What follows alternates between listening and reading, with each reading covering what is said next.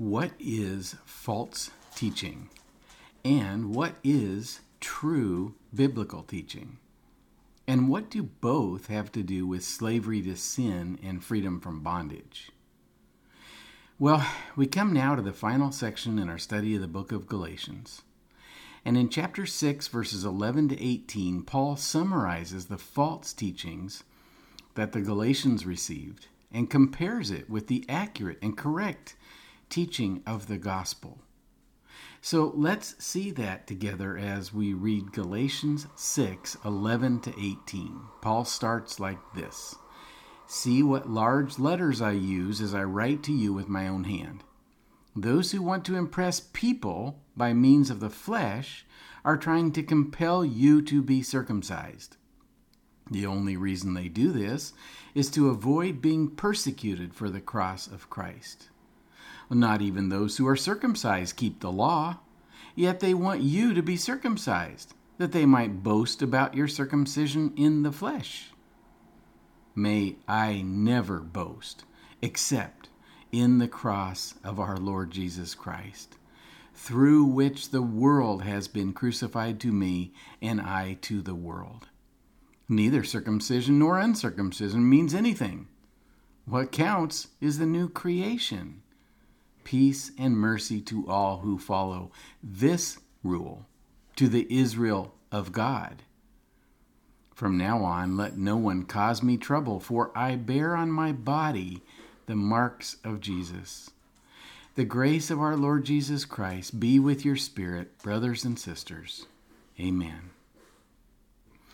Well, Paul's summary of false teaching is that it has to do with the flesh and boasting in the flesh whereas true gospel teaching proclaims the cross of Christ and boasts in it. False teaching boasts in what we do, and gospel teaching boasts in what Jesus did for us. And one way we can recognize false teaching is to see that it centers and focuses on what we are to do, how we are to obey the Old Covenant law.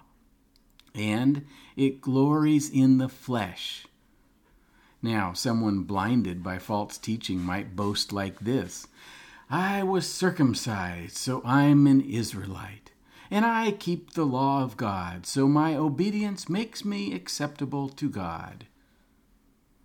Well, this self focused approach is the same philosophy that 12 step groups encourage.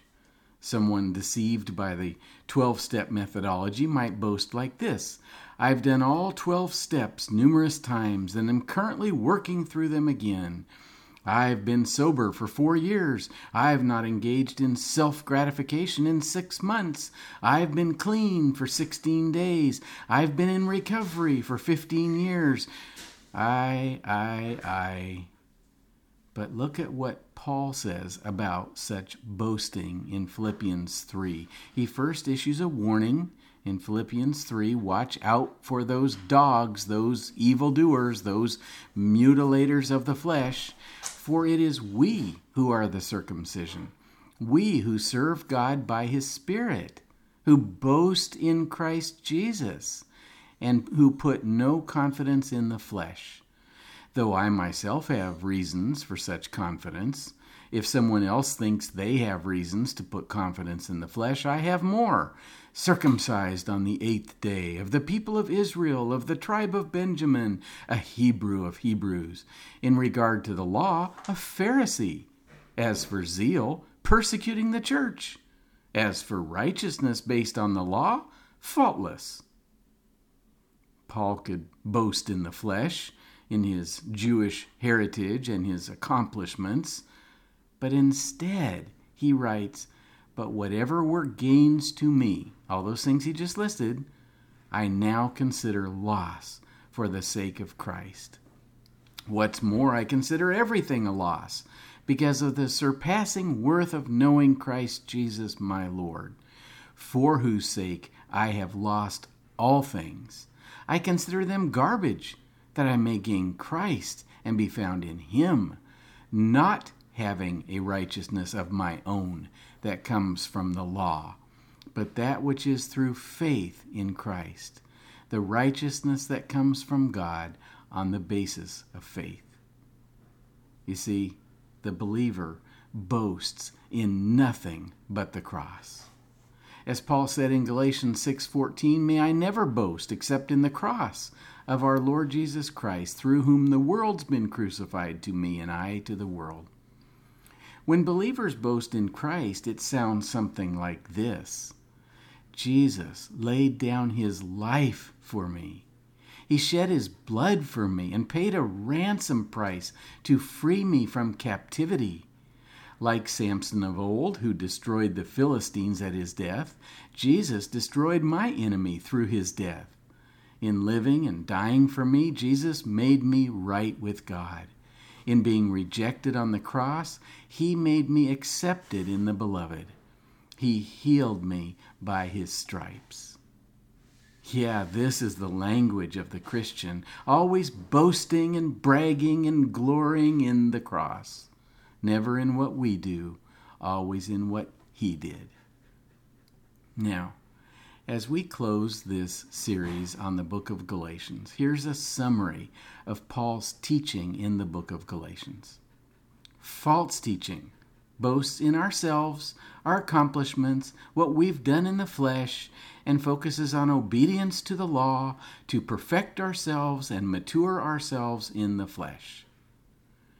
True teaching glories in the cross, rejoices, boasts, and exults in the death of Jesus that rescued us from sin, that set us free from its penalty and power, and gave us eternal life as a precious gift.